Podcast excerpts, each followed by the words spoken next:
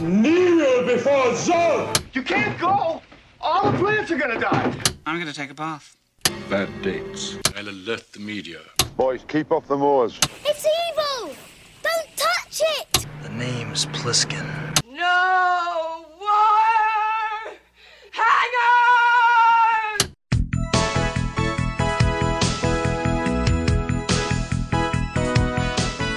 Welcome to a very special vintage video Patreon pick, where our patrons at the $100 tier are invited to request any pre 80s title they'd like for a custom review from the vintage video team, overanalyzing what you've seen and spoiling what you haven't.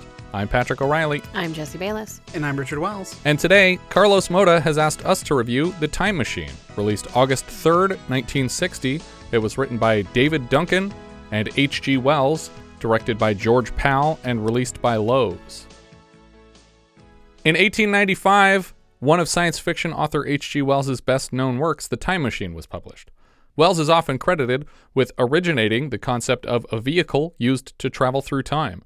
In most or all previous stories, the time traveler is sent independently of a vehicle, and often without control, as in the case of Mark Twain's A Connecticut Yankee in King Arthur's Court, published six years prior. Animator turned director George Pal was approached by Shiro Kido on behalf of Shochiku Productions to produce a Japanese adaptation of Wells's novel, but when the project fell apart, Pal brought the concept to MGM. The production lasted only a month for under a million dollars. Pal originally considered Paul Scofield for the lead character, but later switched to the more athletic Rod Taylor, though consideration was also given to David Niven and James Mason for the part. I would have liked either of those as well. Yeah, I think that'd have mm-hmm. been fine. Yvette Mimieux was another top choice of Pal's, but MGM and even Rod Taylor advised against the inexperienced actress. Taylor specifically suggested Shirley Knight in Mimieux's place, but again, Pal got his way. Because Mimieux had lied about her age, she could not legally shoot full days, and as she got better at acting over the course of the production, reshoots of her earliest scenes were added back to the end of the schedule for shooting. Bill Ferrari was hired to design the titular prop, which he envisioned as a sled with an attached clock that would spin to indicate its motion through time. Pal had initially asked for the wheel to spin clockwise to the future and counterclockwise to the past, but the finished product could only spin one direction. The film made a paltry profit of around a quarter million dollars in North America, but Gene Warren and Tim Baar took home the 1961 Academy Award for Best Special Effects. The film has been followed since by a pair of TV movie adaptations and a 2002 remake directed by H.G. Wells' great grandson, Simon Wells, with uncredited work from Gore Verbinski. Specific references to this film's time machine have been made by Quantum Leap, The Big Bang Theory, and even Regular Show. But a particularly amusing gag shows up in the back of Joe Dante's Gremlins when Hoyt Axton's Randall Peltzer calls his wife from a convention floor, and we see a man climb into a replica prop of the 1960 time machine, and then in the next shot, the man has simply vanished with the time machine. The full size time machine prop was sold at auction in the early 70s but wound up in a thrift store five years later, where film historian Bob Burns found and restored the prop. Sadly, the miniature prop lived with George Pal until it was destroyed in a house fire. Oh, Oh, Too bad. I hope he had the box too, though, like the velvet lined Oh, yeah, cushion box. cool. Powell pitched several sequels to MGM, but all were rejected by the studio. We open with various timepieces floating through a void in appropriately chronological order a sundial, an hourglass, a pocket watch, and then just a weird statue of babies holding a ball. Is that a clock? that's, that's the next the version clock of the clock. future. Yeah, exactly. That's the new Apple Watch. You don't even It's know like- how to read that. It's like the three seashells in the bathroom. That would be neat if there was an, an Apple Watch floating through this 1960 film. We finish up with a lot of standard clocks and even a quick angle on Big Ben. Lightning flashes, and we cut to a title card, and then we see the opening credits as the fast changing seasons blow by behind them petals, rain, leaves, snow, over and over and over. We start the story on a man named Mr. Philby, played by Alan Young, stepping out the door of the department store he owns and crossing the street to the home of an inventor friend. He is welcomed inside by the maid, Mrs. Watchett, and takes a seat at a table with three fancily dressed gentlemen. A herd of clocks all chime at once around them to herald the arrival of their host, Mr. H. George Wells.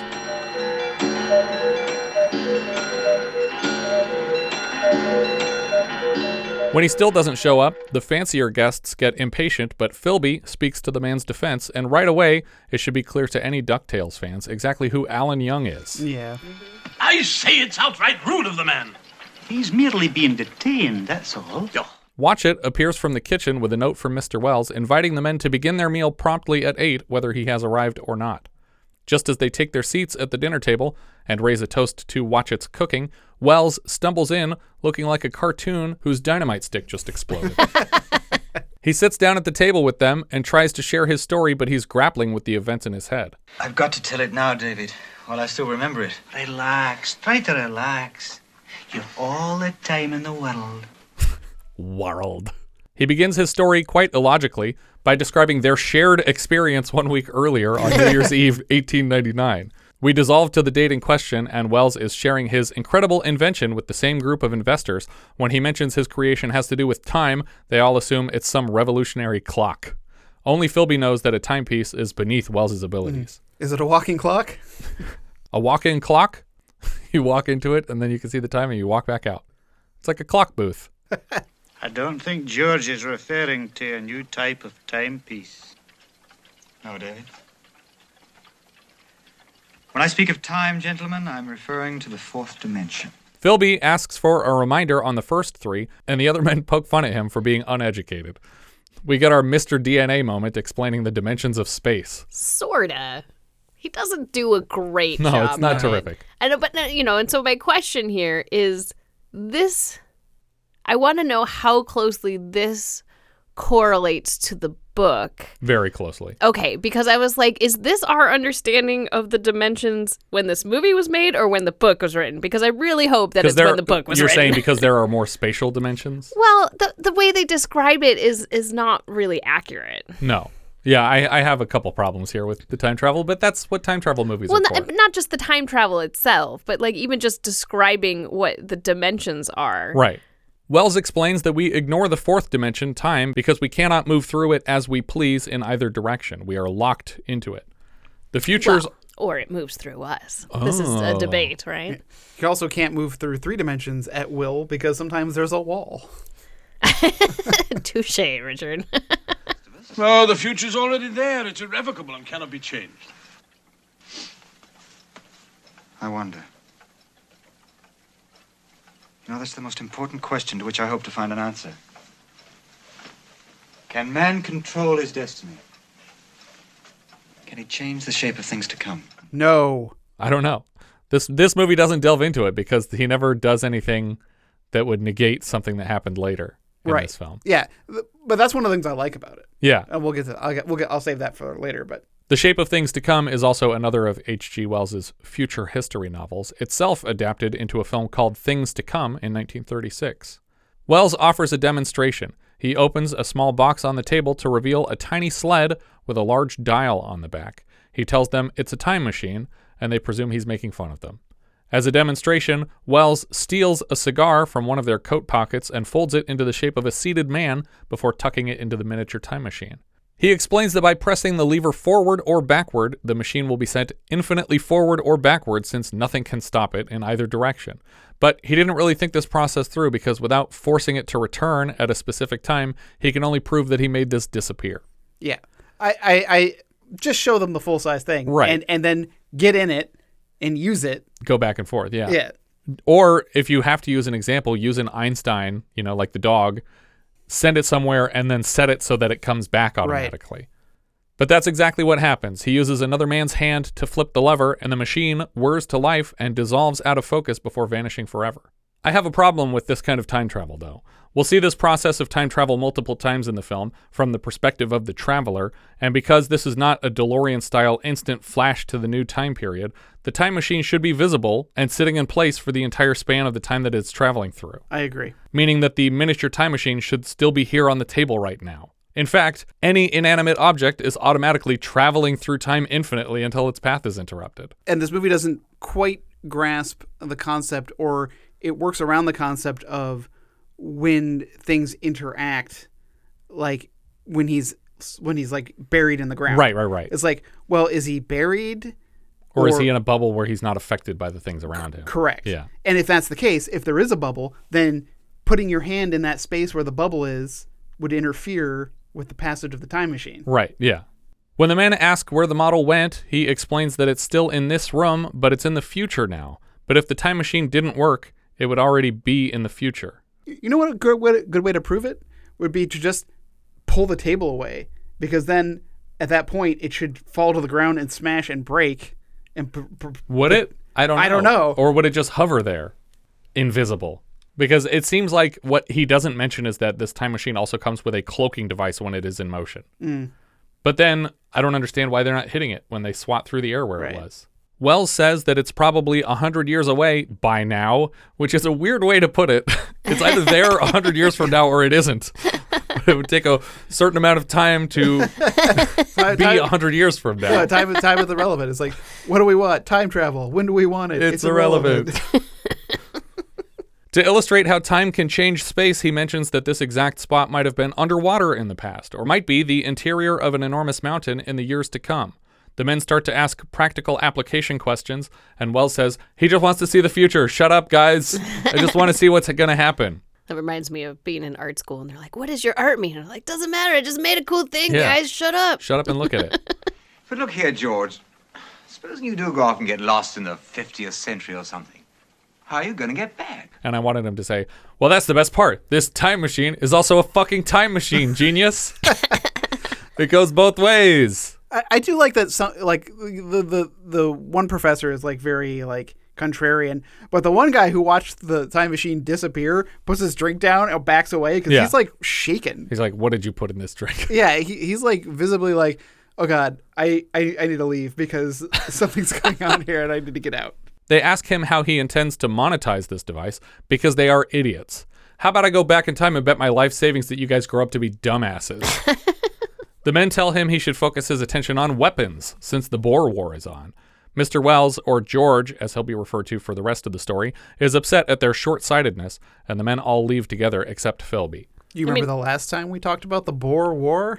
Uh, the last time, um, would it have been Breaker Morant? That's what I think. Okay.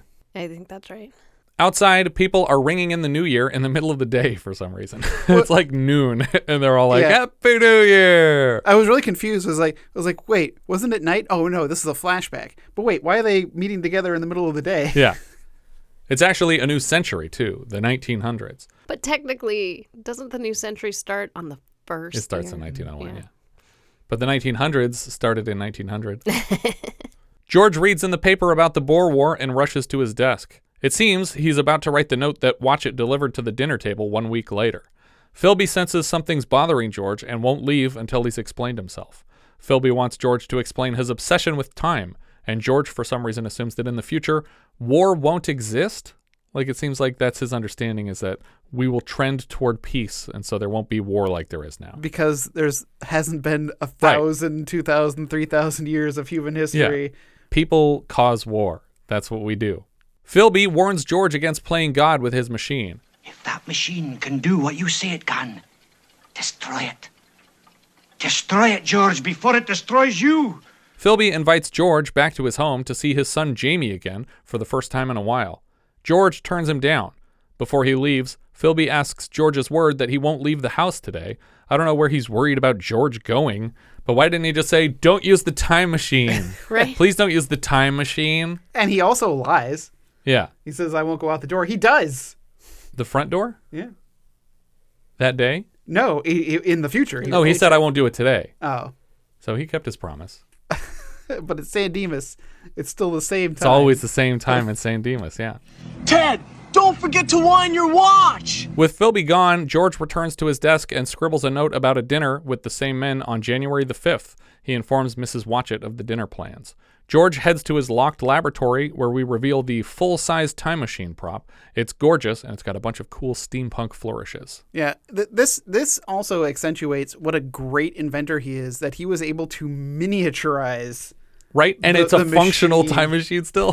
that is crazy. It's like it was like he, he built the full size model and then he built the miniature. Like he, he miniaturized that technology. He- It should, it should have been a watch. You know what he did? could Wear. He built two time machines, but one of them he built out of shrinky dinks. and then he built a giant No, oven. the, the passage is really hot. It just shrank. I thought the future was hot. I'm not clear why, but when he first reaches out to touch the machine, it looks like his hand is bleeding and he smears blood all over the controls to the time machine. Did you see this? I didn't. I didn't notice. It's really weird. It's a lot of blood. And I was like, Did he cut his hand? I like backed it up. Like, did he get a paper cut when he was writing the note? He doesn't get a paper cut. He just reaches out to touch the thing, and there's just blood like gushing out of his finger. And then in the next shot, his hand is clean, and the time machine is clean. It's like, what was that? I don't understand. The controls have three lights on the dash a month, a day, and a year, and they're all backlit in different colors. George pushes the lever forward, but only about an hour and 38 minutes. His pocket watch confirms that almost no time has passed within the machine. And didn't didn't you point out that there's no uh, That, that all the lighting seems to be candles in this movie, Yeah, and yet like we somehow don't- we this don't have instrument light panel bulbs is backlit. point. I mean, there were there were batteries, I guess, like rudimentary batteries at the time, but it seems like this thing never needs to be charged. I mean, it's a fucking time machine, so Right, right. maybe he invented batteries on the way. That's another thing that bothers me about like all these time machine movies. Like nobody figured it out after you. You're literally the only person with a time machine. There's nobody else at the end of the universe with a time machine showing up. I feel like if you're the steampunk guy with a time machine, you're maybe the first one. Mm. But there's going to be other people with time machines eventually. Right. And then that, that's that's that's sort of the plot of the day the Earth stood still is is that the Earth is ready ready to go into space, and all the other people in space are saying, "Hold your butt right Yeah. here!" Like we, we got rules about going into space. Yeah. So guy invents time machine. Immediately, time machine Yeah, police. a bunch of time machine people show up. Yeah. Is that why there's all those spheres floating around right now? Yeah. Did we get too close to time machines? Yeah. The time cops are here. They have us surrounded. Come out with your times up. what the hell does that up? mean? Are you saying Hashtag times up? time's up. Just they just start shooting. George throws the lever forward again, and we see a candle burn down, a clock spins, a snail races by, flowers open and close to follow the sun. He notices a mannequin in a store window across the street and pushes the lever forward to shoot the sun across the sky faster and faster. He goes forward about six months, and already the dress on the mannequin out the window looks completely foreign to him. Good heavens. That's a dress? Yeah, looks like a pretty regular dress, dude. I'm not even from your time, and it looks normal. He fast forwards through dozens of outfits, and the plants in his garden are all overgrown now. An apple tree bears fruit, and then suddenly the laboratory windows are all boarded up, and he stops the machine. The room is covered in cobwebs and dust, and we are now in September 7th, 1917. He has to punch more boards off of his front door to leave the building and straightens out his front yard sundial before crossing the street to Philby's department store. He's shocked by the sight of a horseless carriage pulling up in front, and when Philby steps out, he calls to the man. Philby! Well, what are you doing? Going to a masquerade party? After a bit of confusion, Philby explains that he's actually James Philby, the son of David Philby. Both men are being played by Alan Young. James has some unfortunate news about the elder Philby. He was killed in the war a year ago. He asks what James knows about the home across the street, and younger Philby explains that his father owned the land and made arrangements for the building's preservation in case the inventor ever returned. George confuses James Philby by not knowing about the war they've been fighting, and the men part ways. George returns to the boarded up house, but pulls down the wood, blocking his view of the mannequin first. He throws the lever forward again, and all the windows above him shatter out of their frames. The ground begins to shake in 1940, and George assumes it's a mechanical defect, but we know this as the Blitz, the bombing of London in World War II. Somehow he's able to deduce that this is a different war than the last one he stopped during. He pushes the lever again, and a bomb destroys the house around him. He watches stop motion animation of skyscrapers coming up. He pulls the lever to a stop in 1966 when he hears air raid sirens blaring. I, I like the effect of the the siren being really sped up and Yeah. then slowing down as he resumes normal And. I, I like that that's what caused him to stop. yeah.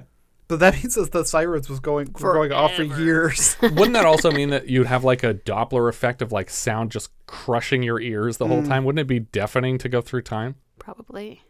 I also think it'd be blinding though. Yeah, I mean, if if he had epilepsy, he definitely would have died trying to go a few days into the future when the, with the sun flashing around like that. Well, I just think that it, you know, if if you're being exposed to all the light that is happening within that time, mm. you know, like it would be infinitely bright. Yeah. Outside the house, people are running for shelter past him. George is distracted by a placard in the park, which reads, This park is dedicated by James Philby to his father's devotion for his friend George. That makes it sound an awful lot like James Philby's father and George were lovers, but I'm not sure that's the implication. it's just like to my father and his special friend Yeah. and their wonderful lifelong devotion. I get very Sappho and her friend vibes from this message. They were roommates. oh my god, they were roommates. After everyone has disappeared, an elderly James Philby shuffles out of the store in a full blown radiation suit. This particular costume is one of several pieces borrowed from the production of Forbidden Planet 1956. He tries to corral George into the bomb shelter, but George doesn't understand the danger. Come along, young men. Come along, come along. We'd better hurry or the mushrooms will be sprouting. Mushrooms? Impossibly, Philby recognizes George from their two minute interaction 23 years ago. He doesn't understand why George hasn't aged, and George tries to explain while the air raid sirens blare again. It'll take a little time to explain, but you see, it's the last alert. Hurry, hurry. Philby ducks into the shelter, but George just stands around until a nuclear blast knocks him over. All the buildings around him are immediately on fire, and the road is torn open as if it's on a fault line. Volcanoes rise up from the ground in place of the buildings. But then Mother Earth, aroused by man's violence, responded with volcanic violence of her own. The lava here is oatmeal dyed orange and red and tilted across a miniature of the city. It looks great. Yeah, it looks I, cool. I, I loved it. I, I, when it when it start, starts like pushing the car. On the car, Yeah. yeah. I was like, oh, that's great. The lava wraps around the space where the time machine sat and hardens as time passes and fast forward. Just as he predicted, the location of George's home is now the interior of a mountain. So my question is, if he were to stop, would he just be suddenly encased? I think so. In- yeah. in- if he can get into the time machine, then so can lava. Yeah. Yeah. You're saying if if he stopped it in the middle, would there be a bubble around him, or would he be like, would there be rock right up against right. his skin? No, I, I believe I believe that if he were to bring the time machine to a stop, he would be in solid. He solid. would be Yeah. he would be one with the rock. Correct. We would yeah. encase him He- in a uh, superposition. Yeah. Yeah. Okay. Yeah. trying to think of a filmic example of that where a person like appeared inside of something else. Well, Han Solo. no, that's different. um, you ever seen the the Australian short? It's a snap. I don't know if I have. Where it's like like a guy's like Oh, yes, a college yeah. tour and Yes. he like keeps snapping and appearing. They keep appearing in different places, but it, you see he appears inside of a pole. He's like ah. yeah. Uh, but uh, I remember an X Files episode where um, there was a temporal displacement rigmarole where they had a rock with a lizard in it because the rock and the lizard were occupying two in, it, a physical space, but in two different times. Interesting. George can't see anything changing outside until the mountain erodes around him. He strikes a match to read the display, but the time machine is backlit. You're in a pitch black mountain. This makes no sense. After many millennia, the mountain crumbles around him in a stop motion sequence, and George watches another human society arise on the plains in front of him. He stops the machine at 802,701, but he stops it so fast that the machine spins in place and then falls over. We also get a weird shot of what looks like dry ice being thrown at George while he lies in the grass. it actually looks like a line of dry ice was just like tipped off of a Mhm. board above him, but it's just very like lazily done. But I also don't understand the purpose of this as far as a storytelling element. Like That he falls out of it. that he falls out of it and he's knocked unconscious, but when he comes to, nothing has changed. Nothing changed. changed, yeah. it's like I was like, well, like this is where the machine should have been gone. I think they were just trying to make it epic that he'd gone Mm. almost a million years in the future. George notices an enormous sphinx shaped structure just behind his machine, and he goes and knocks on what looks like the entrance, which is a giant metal garage door. He removes the crystal ignition from the time machine to take with him. that that's like one of the smartest things that he does. Yeah, that like, p- other people can't use it without him. Mm-hmm. Yeah, unlike the next movie that we're about to review, where everybody leaves their keys in every vehicle they pass. Right. George wanders through the nearest jungle and appreciates all the new flowers. The fruits and flowers are all foreign to him. He finds a demolished and abandoned glass dome nearby with a shattered ceiling. The doors open this time, and he finds a few dozen tables all set for a feast with fresh fruit. He picks up a plate and starts smashing it around just to get people's attention, but it's a big round room, so he should see it's empty. And why are you trying to destroy their shit, dude? You could go to jail for that. You don't know how this planet works.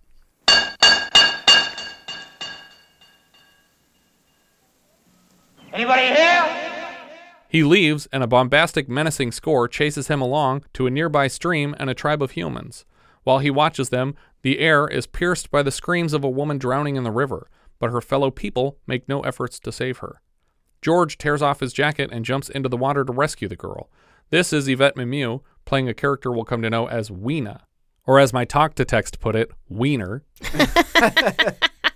On the shore, George drapes his jacket over her, and when she realizes she is saved, she wanders wordlessly away from him. The people all return to the dome for lunch, and George takes a seat on the steps outside. Weena brings him his jacket and asks why he saved her. Do you realize there are about 20 of your friends watching you drown? Not one of them so much as lifted a finger to save you. It's a very curious attitude. Very curious world. He asks her if they have elders she can take him to to get more information, but she says there's no one older here. He teaches her how to write her name in the dust on the steps and asks what her people are called. What are your people called? Eloi. As the sun begins to set, she leads him inside. George digs hungrily. Oh, I was gonna say, I I think it's funny here when he's, uh, you know, spelling things out for her. he just Uh, guesses how they're spelled. Yeah, he just. Yeah. I'm just like Eloi, like like. Definitely E L O I. Yeah, but I don't. I don't think that's how I would have randomly picked to spell it. And then to end it with a period. George digs hungrily into their food and tries to ask questions, but most of the Eloi ignore him. Also, don't don't eat the food. Yeah, you don't know what that's going to do to your body. Yeah, you don't know what a millennia of new bacteria and microorganisms are living in this Yeah. food. Just die. Don't eat. Die. You got to bring food from your own Yeah, time. bring a bring a Cliff Bar or E- e- something.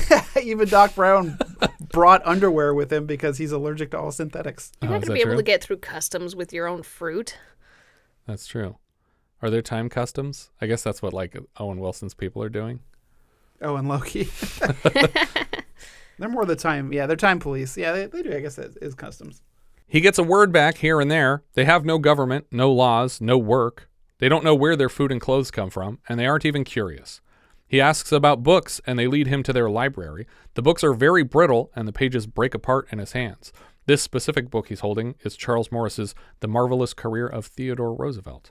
Scientist that he is, he destroys all of the knowledge of the ancients by karate chopping the bookshelf to dust instead of preserving what little remains. This this whole section is uh is giving like Logan's Run here, where Yeah. everybody's kind of Or dressed. Zardoz.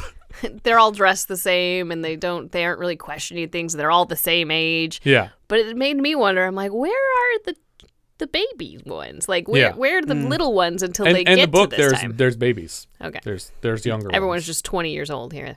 Yeah. Uh, also, like I imagine, you know, they they teach themselves words just as a means of communication. Right. But why such unnecessary words for things that they don't have, like government? Right. We don't have a government. It's like Then why do you know what that means? yeah. But the fact that he's like, I can literally read the words on this page, Mm-hmm. and then he squeezes it as hard as he can, and it crumbles to dust. It's like, would you do that in fucking Tut's tomb? Yeah, like the Library of you pick up a Alexandria. book and you're like, oh my god, it's so brittle. How dare you not make newer editions? It's like, what are you talking about? This is old shit, dude. You got to be careful with it. I'm just impressed that they s- still speak English. Yeah, so well, that's because of the rings, right? Weirdly, he's mad at the Eloi man for the information he just destroyed. Thousands of years of building and rebuilding, creating and recreating so you can let it crumble to dust. And it's like, it was books a second ago, dude. you just smashed it. He returns to the dome and shouts a lecture at the rest of the Eloi before storming out. Weena follows him to the door but doesn't risk stepping outside. When George gets back to his time machine, there are tracks in the dirt and big clomping footprints where somebody dragged it into the Sphinx building before locking the doors shut again. He pounds on the door with a rock, but the Eloi have even neglected their rocks, and the stone crumbles uselessly against the door. I thought it was more of like a Mohs hardness, like that. Oh, okay. That's how hard it Yeah. is. it's it's right between diamond and that underwater level on Ninja Turtles in terms of hardness. He notices a shape in the bushes and finds that Weena has followed him out here to look after him in return for her rescue earlier. She explains that only the Morlocks can open these doors. The Morlocks? Well, who are the Morlocks? She explains the Morlocks are their providers. She urges him back to the dome, but he insists they camp here so he can get his time machine back in the morning. He tells her that his home was right here thousands of years ago, hundreds of thousands of years ago. In the middle of retelling this story, Weena is dragged away by a Morlock, and George tackles the monster away from her. And when it scrambles off, George gives her his jacket again, like it has restorative powers. It's like, Mhm. you just drowned, have a jacket. you just got attacked by Morlock, put on a jacket. Everything will be fine. It's a magic jacket. I didn't mention it at all to my investor friends, but this is a magic jacket. I also don't understand the the Morlocks in this moment when what are they doing? yeah, like why would they just drag her Yeah, away? it's not feeding time right now. But I think it's just to discourage people coming out of the dome. Mm. Yeah, every time a cow gets out of its pen, I just eat it. Yeah, that's what I do. Free cow. It's on the road. that cow gets out, then it's going to have a field day. Weena tries to put her hand in the campfire George made, and he stops her and wraps her hand in a jacket. No, he doesn't do that, but it would have helped. Wait, didn't she already just get dragged away? Yeah, but he fought the thing off Oh, and brought did. her back. Okay. He apologizes for the lectures that he's given her people. Their ignorance is not their fault. He asks why she followed him out here when she was safe in the dome, and he presumes that all the Eloi might have this same protective instinct.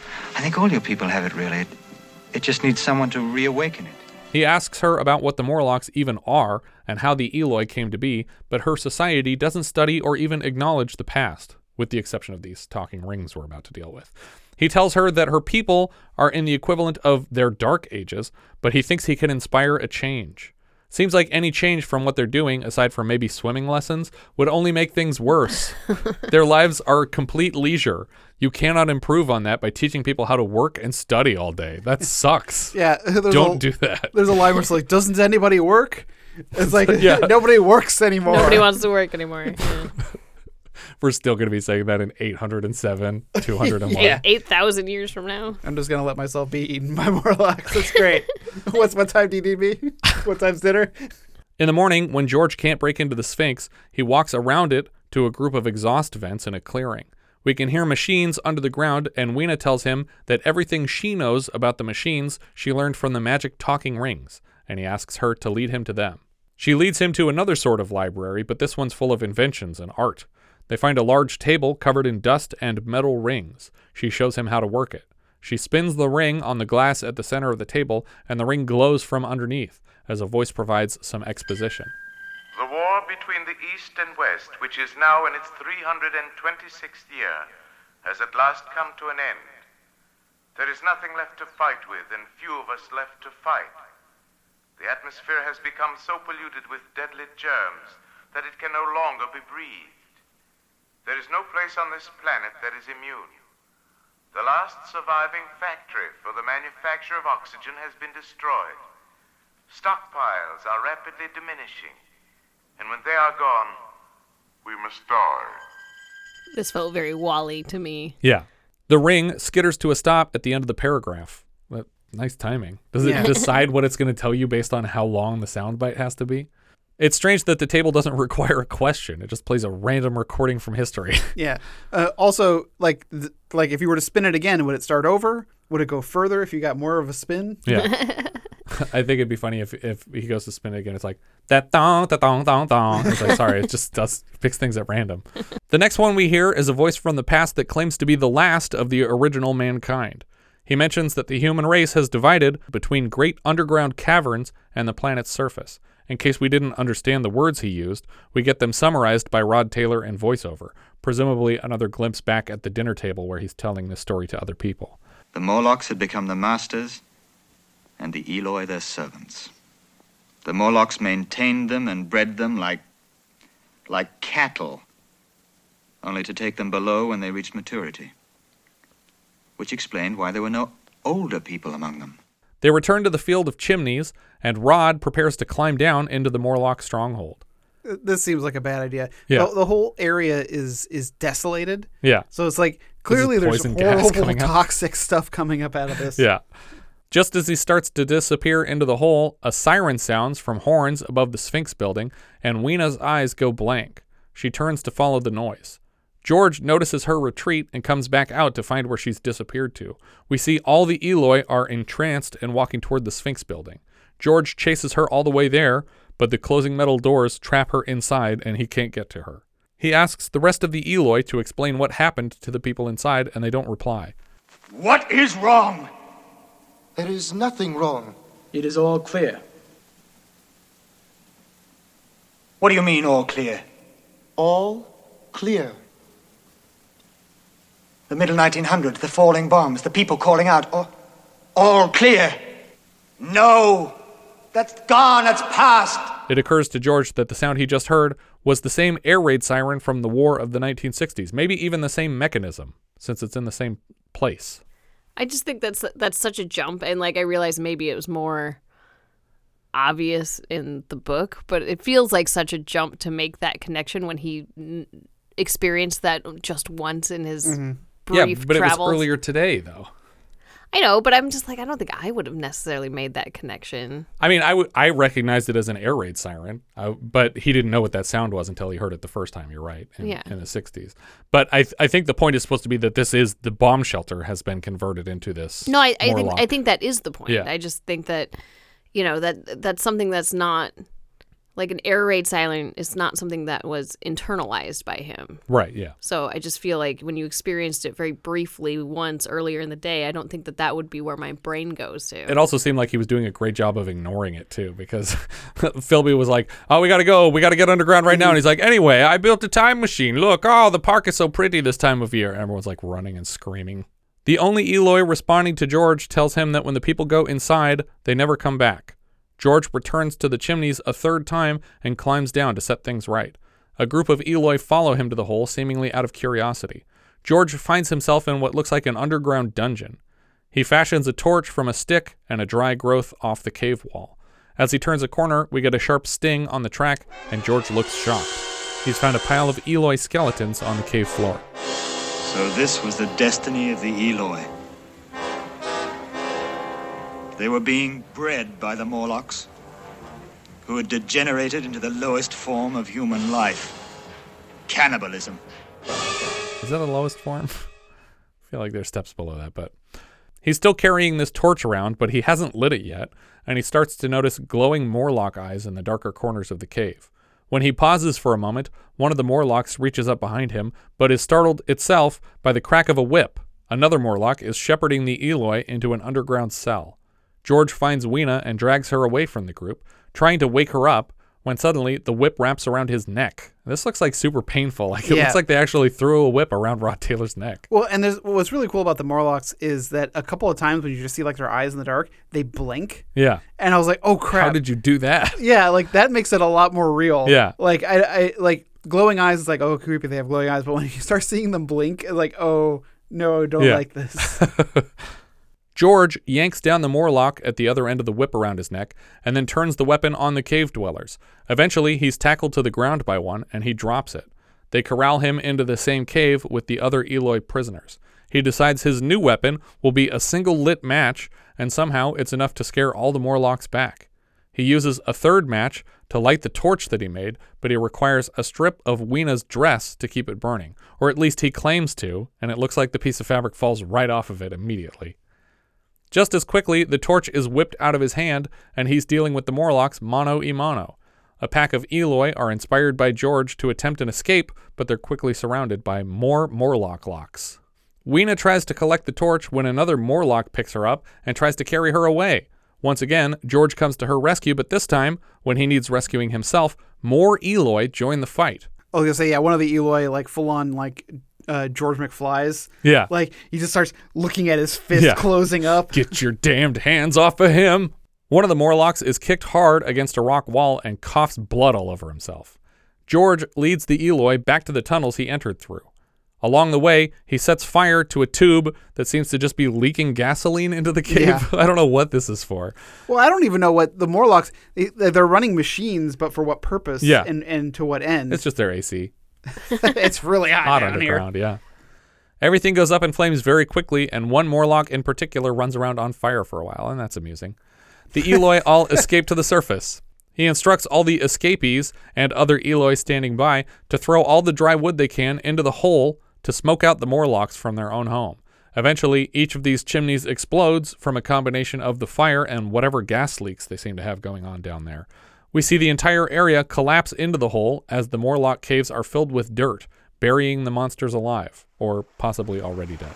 The underworld of the Morlocks was gone. And so was the life of leisure for the Eloi. But then what of me? I was imprisoned in a world in which I just did not belong. And it's like, yeah, you kind of screwed up this planet for all these people. Yeah. You should feel terrible. Weena apologizes to George that he's been stranded in this paradise and can't return to the Victorian nightmare that he couldn't wait to escape at the start of the film. Weena asks if he left a woman behind in his time, and he says he did, but then he specifies that she was 62 and she cleaned his house.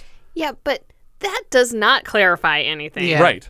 Weena is relieved because somehow she understands 19th century indentured servitude from all the way here in the future. It's like, I don't know what that means. I don't know what 62 means. Yeah, I was just gonna say, what- what's 62? What does that mean? Is like that her name? two of my age? 62? Three of my age, probably. She asks how the women of his time wear their hair, and George just guesses because he's probably never looked at a woman before now.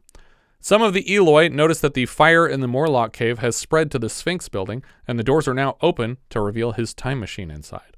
George calls Weena to join him as he installs the ignition switch on the machine, but the doors close between them and she's locked outside. It seems the Morlocks have set a trap for him.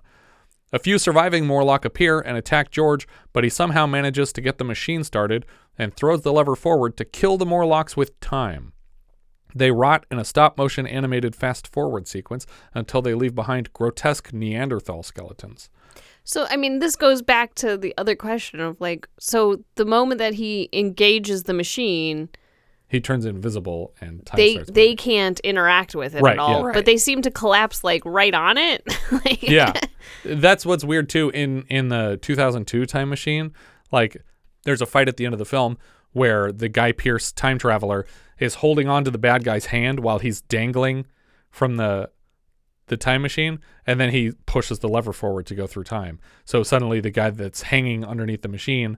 The part of his hand that's inside the bubble is fine, but the part that's outside is aging super fast, and he turns into a skeleton and then falls off. Yeah, I mean, I get that because he's hanging on to it, but like if But it's like, what is he hanging from if there's literally nothing physically well, there? that that's kind of my question: is these guys that are collapsing in front of him? So the moment that you disappeared in front of me on your time machine, I just sat down and stayed there forever. Like I didn't just walk away and be like, "Oh well, I guess Yeah. I move on with my life." All that would happen is that I'm very convincingly not moving while I sit here, and I'm not aging. That's all that would be different.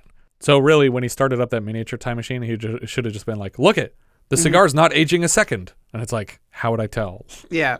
Leave it here for a million years, and that cigar won't age a day. It's like I won't notice. George realizes that he's not headed to the past like he planned and yanks the lever down to get back home. Infuriatingly, he keeps taking his eyes off the dashboard, which displays the year he's headed to. It's like, you're going 800,000 years back. Can you just look at the screen and see what Mhm. year you're in? The dash, by the way, features an engraving which reads Manufactured by H. George Wells as a tribute to both the book's author of the same name and the film's director, George Pal. Because the Morlocks had dragged the time machine into their cave, it is now 10 feet from where he started it. So when he arrives back on January 5th of 1900, the time machine is out in his garden and he has to drag it back inside. We recognize his outfit here as the burnt up and torn clothing that he showed up to the dinner wearing. And we see the men sitting around the table again, listening to the end of the story. I wanted him to be like, and then I came in here, Yeah. and I started to tell you the story of last week when we all met right here. And it's like, why? You don't have to keep going. You didn't have to tell us that part. His friends offer their appreciation for his storytelling, but they don't believe a word of it. The only proof he has of his journey is a flower that he finds in his pocket that Weena had given him. He offers it to Philby, who admits that it's unlike any flower known in the world, because Philby owns a department store. Yeah. And he would know. Again, everybody leaves except for Philby. All the fancy investors head out into the snow, and when Philby stops in the doorway, George offers him what seems like a very permanent goodbye. Thanks for being such a good friend, David. Always. Back at the carriage on the street, the men ask Philby what he thinks of George's story, and he confesses that a flower like the one he was just given could not have grown in winter or anywhere near here. He- He says that, yet half the sequence of him using the time machine Is in a greenhouse. Is in a greenhouse Yeah. full of flowers opening and Yeah. closing. Philby says goodnight to the men and returns to George's home. We see George dragging the time machine from the garden, but by the time Philby finds the laboratory with Mrs. Watchett, the time machine is gone again. Philby deduces that the tracks on the floor indicate the time machine appeared in the garden and that George dragged it inside before leaving to reach Weena back outside the Sphinx building. I'm here, Weena. Yeah. right on time. Oh, I did this too exactly. That that's the problem. If you do kill her, does traveling through time save her at all, or is it a fixed universe? Well, when- because we never see him break the continuity. Correct. Yeah, he he never goes back to a time where he would have interacted with himself. Yeah, so it's a situation where he couldn't actually save her if he did that. Right. So if when he returns, we assume that he's returning after he had disappeared. I mean, I don't see why he couldn't, as long as he doesn't like Ron Silver touch himself. Mhm. That's the rule, right? In Time Cop, you can't touch yourself from another time. So that he could appear outside the Sphinx again. and help the Eloi build a new world. Build a new world for himself. As they walk back through the house, Philby wonders if George shouldn't have taken something with him to help him rebuild. Watchett notices three books are missing from the bookshelf in his office, but she can't tell which ones are gone. We see this bookshelf earlier in the film, and the books have been rearranged since then, so you can't just tell which ones Hmm. are missing. Oh, you gave me a assignment. I completely forgot about. Yeah, you can come up with it right now if you want. Shit. I don't know. Is it important? Oh, I suppose not. Only, which three books would you have taken? Watchett lets Philby back out into the snow, and the film is over. What books would you take back to the Eloi to restart society, Richard? Well, I thought about this a lot of different ways. Okay. Uh, because uh, when I was a kid, we had a dictionary, and I feel like this is kind of a cheat. Um, we had a dictionary, but it was a easily like three or four thousand page dictionary. Yeah. it was like the size of like five phone books stacked up. Okay. and it had and and the print was all super tiny inside. Interesting. It was a very comprehensive dictionary, but it had whole sections dedicated to full color illustrations of different sea life. So it's almost like an encyclopedia, but it's it's in full alphabetical order. Correct. Yeah, it was it was a very fascinating thing. I used to look, look through it all the time because it had all kinds of weird pages about one sec one whole full color page was about the different styles of cutting gems. Oh, interesting. For display. Yeah. Like you know, like if it's square or if it's brilliant cut. Which Right, was like right. The, you know, I was like, and uh, it was such a unique book. And I was like, but I feel like That would that's be a- one of them? No, I don't think that's cheating. I, I feel like it's a cheat. No. Well, because I feel like language is an important. Uh, you know, if Yeah, we're absolutely. talk about the English language for this movie, for the purposes since they speak English. Yeah. Uh, a book about the nature of English language and all the words that they could use would be certainly be a useful book for me. Yeah. But as far as like mainstream kind of more published kind of things, I would think Sure. the origin of species uh, would be uh, a good one to take. Yeah. Um, and uh, I was thinking Animal Farm. Oh, okay. Uh, I think that's a good parable, and it's simple. You know, it's, like, it's, it's a book that we read in yeah. know, in junior and high. presumably, like these people would be, or would soon be familiar with farming in general. Yeah, but but also just the nature of you have it's class. You know, Yeah. you had this class who was treating you like this, and you were being, you know, Yeah. And, and it's a very simple story with with a very clear message about resisting that kind of thing. Right. Yeah. Uh, and uh, so like to me, like those are like like uh, I could think of like other fun things to bring like like but there's there's no concept of things like satire. Right, right, So right. like you can't bring like a fun book, but like works of like Thomas Paine or or something like that would Sure, be sure, sure. interesting. Did you pick up some books, Jess? I didn't. Um, you know, I was gonna bring the Hitchhiker's Guide until Richard said they don't understand satire. well, you can explain it to them if you want. No, this is really funny because Because I'm going to is- do some marginalia here so you guys get this book. Uh, somebody pointed out the other day, I don't remember what I was watching, but they pointed out that something like the Hitchhiker's Guide doesn't actually even totally make sense when we read it as like Americans because something that's supposed to be mundane and average is British and weird to us Yeah. already. so we're just like, oh, those wacky people always driving on the wrong side of the road. It's like, oh, they drink tea every day, but maybe they also bring towels everywhere? I don't know. Yeah. It could be a thing. Isn't that a thing you tea towel? No, teetotal. Tea towelers.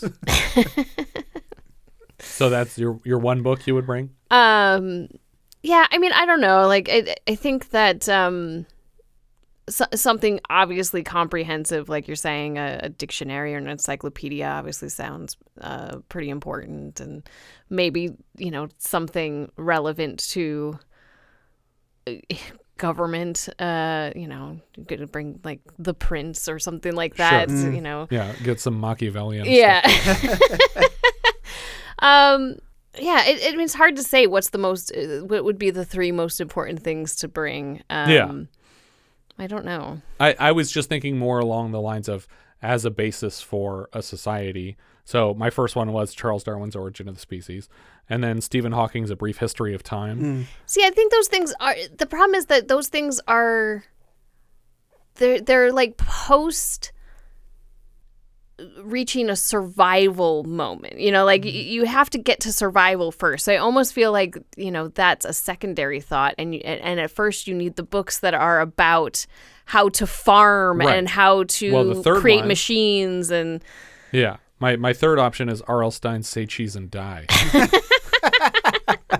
Because I feel like it'll teach them the danger of cameras and stuff. like the farmer's almanac. Like I need to know the the weather and Right. the. But is that relevant No, in eight thousand totally years not. from now? I don't know. Yeah, you just gotta adjust it a few months. I was- I don't know how to make knots. Like I know I need something that tells me how to make important knots. Mm. you, you know what would be good?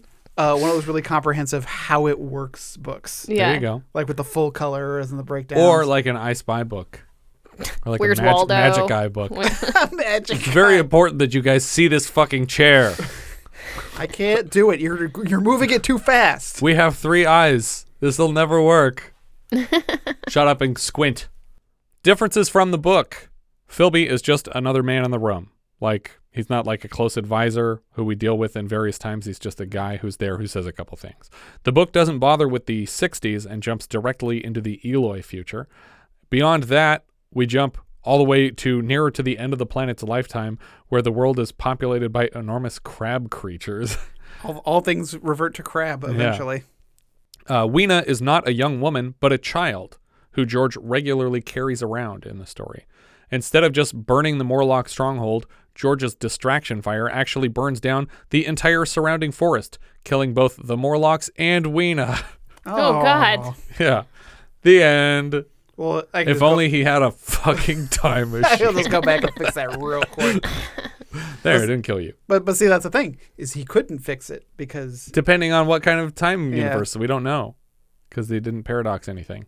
But but that's one of the things I like about this movie is that he he travels forward from his house and we see it all boarded up and decayed, and it's like well that that's that's in line because he never does return. Yeah. So so his house would end up that way. Yeah.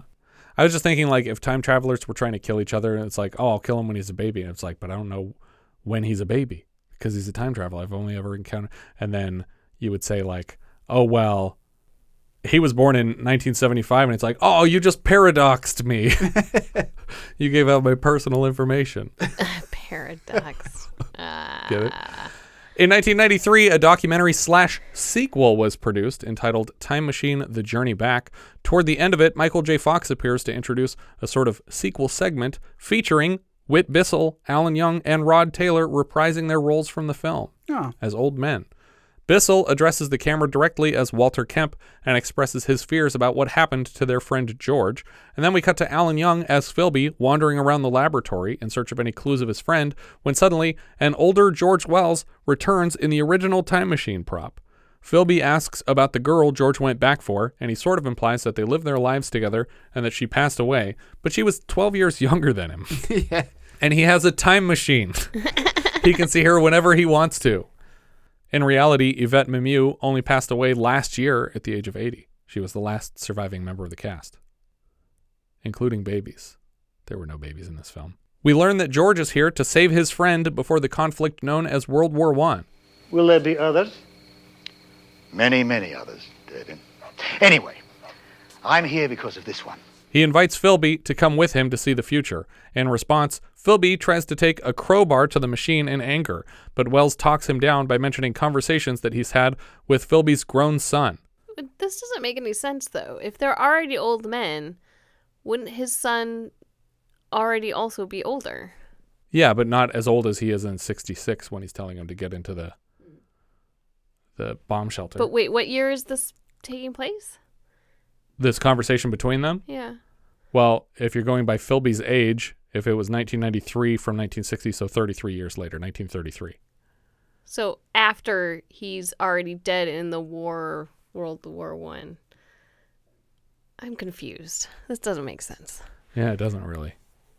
Un- um, he- unless he- it's supposed to be Earlier. immediately after the events. It, yeah, well, that's because that's how the way far that, forward does he? He only goes 17 years before. Right, but that's the Philby's way dead. they're this exactly is definitely more than 17 That's what I'm years saying. later. So it doesn't really make sense because his son would be grown and he Mhm. would also be dead in the war, unless they're saying that this is right after. But why did they age so much? Yeah. Well, you know, it's a different time. Machine. Time machine. Just say time machine. No, Time that- machine. no, it's just he's just got some like you know city miles. Those were, times were hard back then. Yeah. That mannequin really felt it too. You know how hard it is? So I'm thinking about this. Like, when you're doing something like stop motion animation and you need something to stay still, but you have to change something around it, and it's so difficult to keep, you know, things still. Mm-hmm. Um, this mannequin stayed still for dozens of years. Like, And it really didn't move. And the it? Yeah. clothes changed around it, but it did not move That's an inch. Oh, you can probably tell me what's going to happen to me. I had the biggest store in town. hmm? Future Prime Minister, yeah? Come on, George. And I wanted him to be like, Were you not listening to the story I told you around dinner? You fucking die, remember? I told you that you die. I told a whole room of investors that you die in 1916. Yeah, I know within a year that you Yeah. when you die. But he doesn't bother here with directly revealing Philby's fate again before the men part ways. And that's the end of the story. He sits down in the time machine and he says he's going to try again closer to when Philby dies, and that's the end of the story. Time machine. Big thumbs up. I love this Oh, movie. we're not going to go to the Guy Pearce one. No. Nope. anyway, Time Machine. No, uh, we'll go through it because I just watched it yesterday. Uh, Time Machine, starring Guy Pearce Mhm. and Orlando Jones, Orlando Jones. um, and Jeremy Irons um, as the, The king- Morlock. the King Morlock. King Morlock. Uh, so uh, that one uh, introduces a sort of romantic element to the necessity of time travel Mhm. because uh, Guy Pearce is an inventor. He has a lady friend who he is planning to pop the question to. They meet in a park and they are mugged at the park shortly after she accepts his his uh, proposal, and she gets shot in the encounter um, and dies. So he spends some time building a time machine, and then when he builds a time machine, he goes back in time to save her, and then she dies a different way. Right. She ends up getting killed Final Destination style by a horse that's like running through the street to avoid Yeah. um, a motor car. And they don't explain where his version of himself is. Right. In that. But so on, on the home video version, these are the only two deaths. Yeah. But I think in the original theatrical cut, he tries to save her, and this keeps happening over and over and over again, and he doesn't understand why he can't save her. But that one pretty definitively says right up front, you can change the past Yeah. in a way that somehow doesn't affect the future. Right. Um, yeah. It correct. The the the future is corrected so that the timeline is is kept. Yeah. But he decides that he can't save her. So instead, he goes back to his house and he gets in the time machine and he goes to the future. Um, and he goes to this sort of halfway into the super distant future. Mhm. He wakes up, uh, he shows up in an alleyway and there's advertisements for this lunar colony. They're they're dynamiting a huge section of the moon to make colonies for people to live on the moon. You can go to lunarleisureliving.com to find more information. and I tried it, and somebody already took it already. it's not registered by the studio or anything.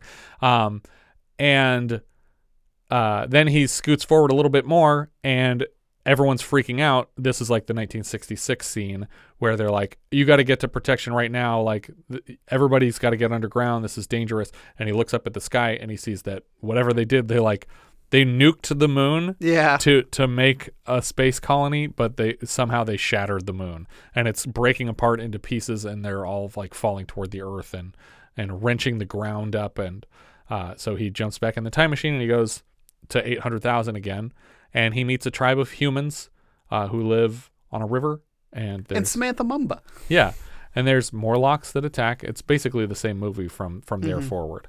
Um, that he has to go and fight the Morlocks and protect them, and the end, basically. Time machine. Time machine. I like it. Yeah. I I, I, I think uh, I think it's pretty good. Uh, I have a lot of memories of this movie watching it when I was young. Yeah. Um, also, uh, when my mom was teaching, uh, she shared a classroom that had like one of those like fold up divider walls. Oh, okay. Uh, and on the other side of the divider wall was A time A time machine? machine? was a time Oh my no. gosh. Um, it, it was the the technology class. It was a it was like a secondary school, like for for high school dropouts or people trying Yeah. to go back to get school. Um, but this is where all the computer labs were and all that stuff. But they had um, A time machine. They Why had, don't you tell us about this before? they- It's like, they I'll, I'll tell you about it before. All right. I'm telling a story of my childhood here. They had um. You remember, you remember watching uh, film strips? Where, like Yeah. like they would show you a f- a still image, And it would beep, and you had yeah, to flip yeah, the thing. you flip the things. Um, What are and- you, wait, what is this thing that you both know? What? The the um. This was a projector. It was a projector, and it, you would you would flip the film strips through, and they'd be singular images, and you'd play a, a cassette alongside of it, No. and every time it would beep, you, You turn advance. the f- the film You one guys more. coordinated this before we started recording. This is a made up thing. But one of them that I, I I frequently watched was the film strip of for the movie The Time Machine. How how much of it was it? Like what clip was it? Or was it the whole movie? Well, it was the whole movie, but told like in maybe five minutes. Yeah, Oh, but okay. think about it like um one of the um the ViewMasters. Yeah. Yeah, yeah, It's like a okay. ViewMaster with a recorded story. Or a slideshow. Yeah. That's neat. I want that. Yeah. They were great. I'm Oh go my god. Every kid in the use class wanted to be the person who got picked that day Mm-hmm. to turn the switch to the next slide. That's pretty cool. Yeah. Yeah. I give it a thumbs up. It's good. I, Yeah. I had up. never seen it before. So Oh really? Yeah. Yeah, I definitely watched this in school and then a lot on television. No, I'd never I'd never seen this one. But um yeah, I like it. I think I think it's a good introduction to time travel movies because man do they get way more complicated. Yeah, and the, the kids understood it. We watched it with Oh, the they kids actually- and they, they actually sat through the whole movie, totally got it. not just sat through this movie, but actually I think liked it Yeah. and wanted to keep watching it, which I you know, their attention It's really colorful. It has a lot of like stop motion animated sequences I can't get them to watch effects. amazing movies. You know, not that this isn't like an amazing movie, but I'm just saying like movies that I think are are even m- much more engaging than this one, Yeah. and they like really paid attention to this one. Yeah, yeah, they got sucked in. Yeah. Our director here was George Pal. He is an animator by trade who transitioned to film directing and producing in the 50s. He has credits in Byron Haskin's War of the Worlds. He directed Tom Thumb, The Wonderful World of the Brothers Grimm, and The Seven Faces of Dr. Lao, which was the first film to win an Oscar for makeup for William Tuttle, who also designed the Morlocks here. The writer was David Duncan. He wrote the English version of Rodan. He wrote five episodes of My Three Sons, an Outer Limits episode, and he's credited again in the 2002 Time Machine remake because from a certain point it takes very much after this film. Uh, the novel was from H.G. Wells. He has one acting credit on IMDb, but I was unable to locate a copy of 1924's They Forgot to Read the Directions, in which he plays a reverend. H.G. Wells plays a reverend in the movie. Among his many science fiction writing credits is George Méliès's 1902 film A Trip to the Moon, Island of Lost Souls, The Invisible Man, War of the Worlds, The Island of Dr. Moreau, Empire of the Ants, along with all related remakes to any of those. Music here came from Russell Garcia. He also composed 36 Perry Masons, 14 episodes of The Untouchables, and a couple of Virginians. The, the show, not people from Virginia. he just played music whenever they walked around. Fuck off, Russell. Cinematographer Paul Vogel was the DP of first person Marlowe film Lady in the Lake and Angels in the Outfield. Editor George Tomasini also cut Stalag 17, a whole bunch of Hitchcock like Rear Window, To Catch a Thief, The Man Who Knew Too Much, Vertigo, North by Northwest, Psycho, and previously for the podcast The Birds, which also starred Rod Taylor, who plays H. George Wells here. This was Taylor's first big starring role, and he kicked off the tradition of always casting Australians in the lead. All four time traveler actors, Taylor and Guy Pearce in the films, and Russell Napier and Mark Lee on television and stage, respectively, were all Australian. Hmm. The time traveler is always Australian. He was Sir David Carfey in Giant. Before this, he also voiced Pongo in 101 Dalmatians. Later, he shows up in Zabriskie Point, and most recently in his final role of Winston Churchill in Inglourious Basterds. Alan Young played David Filby and James Filby. This is an early credit for Young, but he followed it up the next year with his first of 144 appearances as Wilbur Post on the long running Mr. Ed series. Missed opportunity. An early credit. A young credit for young. He did change his name later in life. Young also shows up in The Cat from Outer Space and one of my favorite credits, voicing Disney's Scrooge McDuck for almost all appearances of the character, like including he did the voice for some of the Like- the reboot series. Yeah, like House and like House of Mouse and things Yeah. like that when he was still around because he lived for like almost hundred, right? Yeah, he he just passed away uh, in the last couple years, right? Or Yeah. 2016 or something. Yeah. Um, Um, he he also voices a fun character in uh, the third Monkey Island game. Okay. It's like yeah, it's just it's just a random character, but it, like uh uh it's just him doing his normal voice. Yeah, that's awesome. Uh, he's also the only member of this cast who comes back to play a part in the 2002 remake as the proprietor of a flower shop. So uh, when he saves her life in the park, she doesn't get shot, and then he goes to a flower shop because he told her he'd bring flowers on their date. And while he's in the flower shop, she's standing outside and gets hit by a runaway horse and dies. So that's the guy selling him flowers is the Filby Mhm. actor. Yvette Mimieux played Weena. She's also Dr. Kate McCrae in The Black Hole. She reunited with Rod Taylor in 1968's Dark of the Sun. Sebastian Cabot, say Cabot. Cabot? We're moving right along.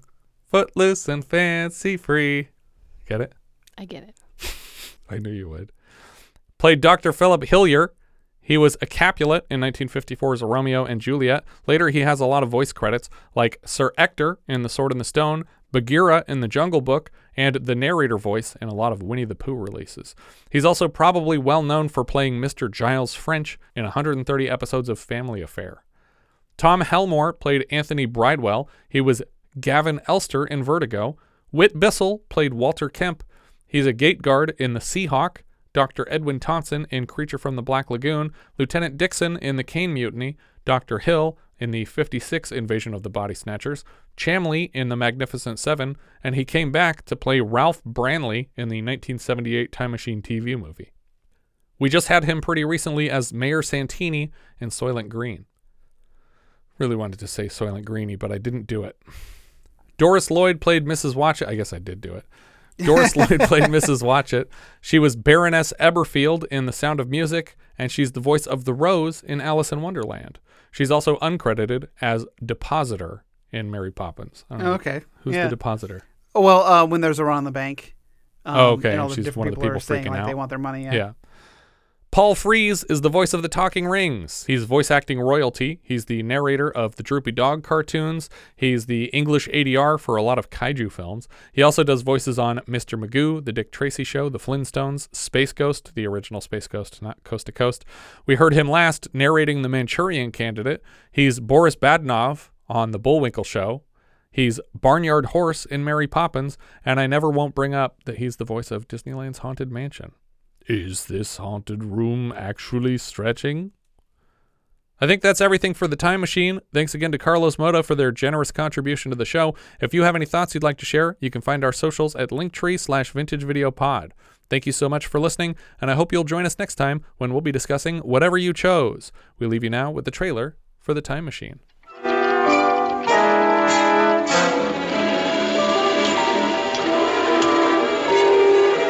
Such stories as H.G. Wells' War of the Worlds and Jules Verne's 20,000 Leagues Under the Sea have challenged mankind.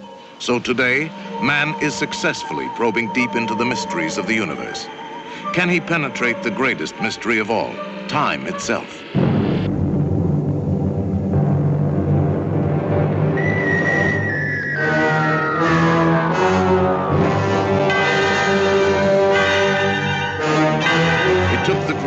Magic of George Pal and the fabulous production know-how of Metro Goldwyn Mayer to catapult you through time into a world that is yet to be. Why is it that we usually ignore the fourth dimension? You, you see, we can move in the other three. As the doctor said, up, down, forwards, backwards, sideways. But when it comes to time, we are prisoners.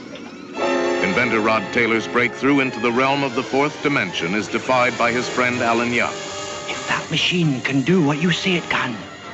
Destroy it, George, before it destroys you. Every moment is a year, hurtling through the atomic wars of the future on an incredible excursion into the unknown. What are the people like?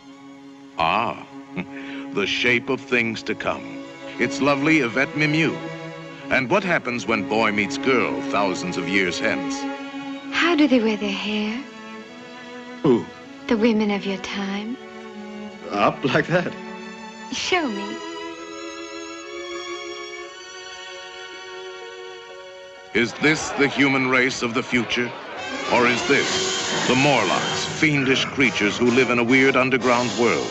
And the Eloi, the tranquil sunshine people, who the Morlocks dominate and maintain like cattle, luring them below with the hypnotic wail of the sirens, to feed upon them in cannibalistic horror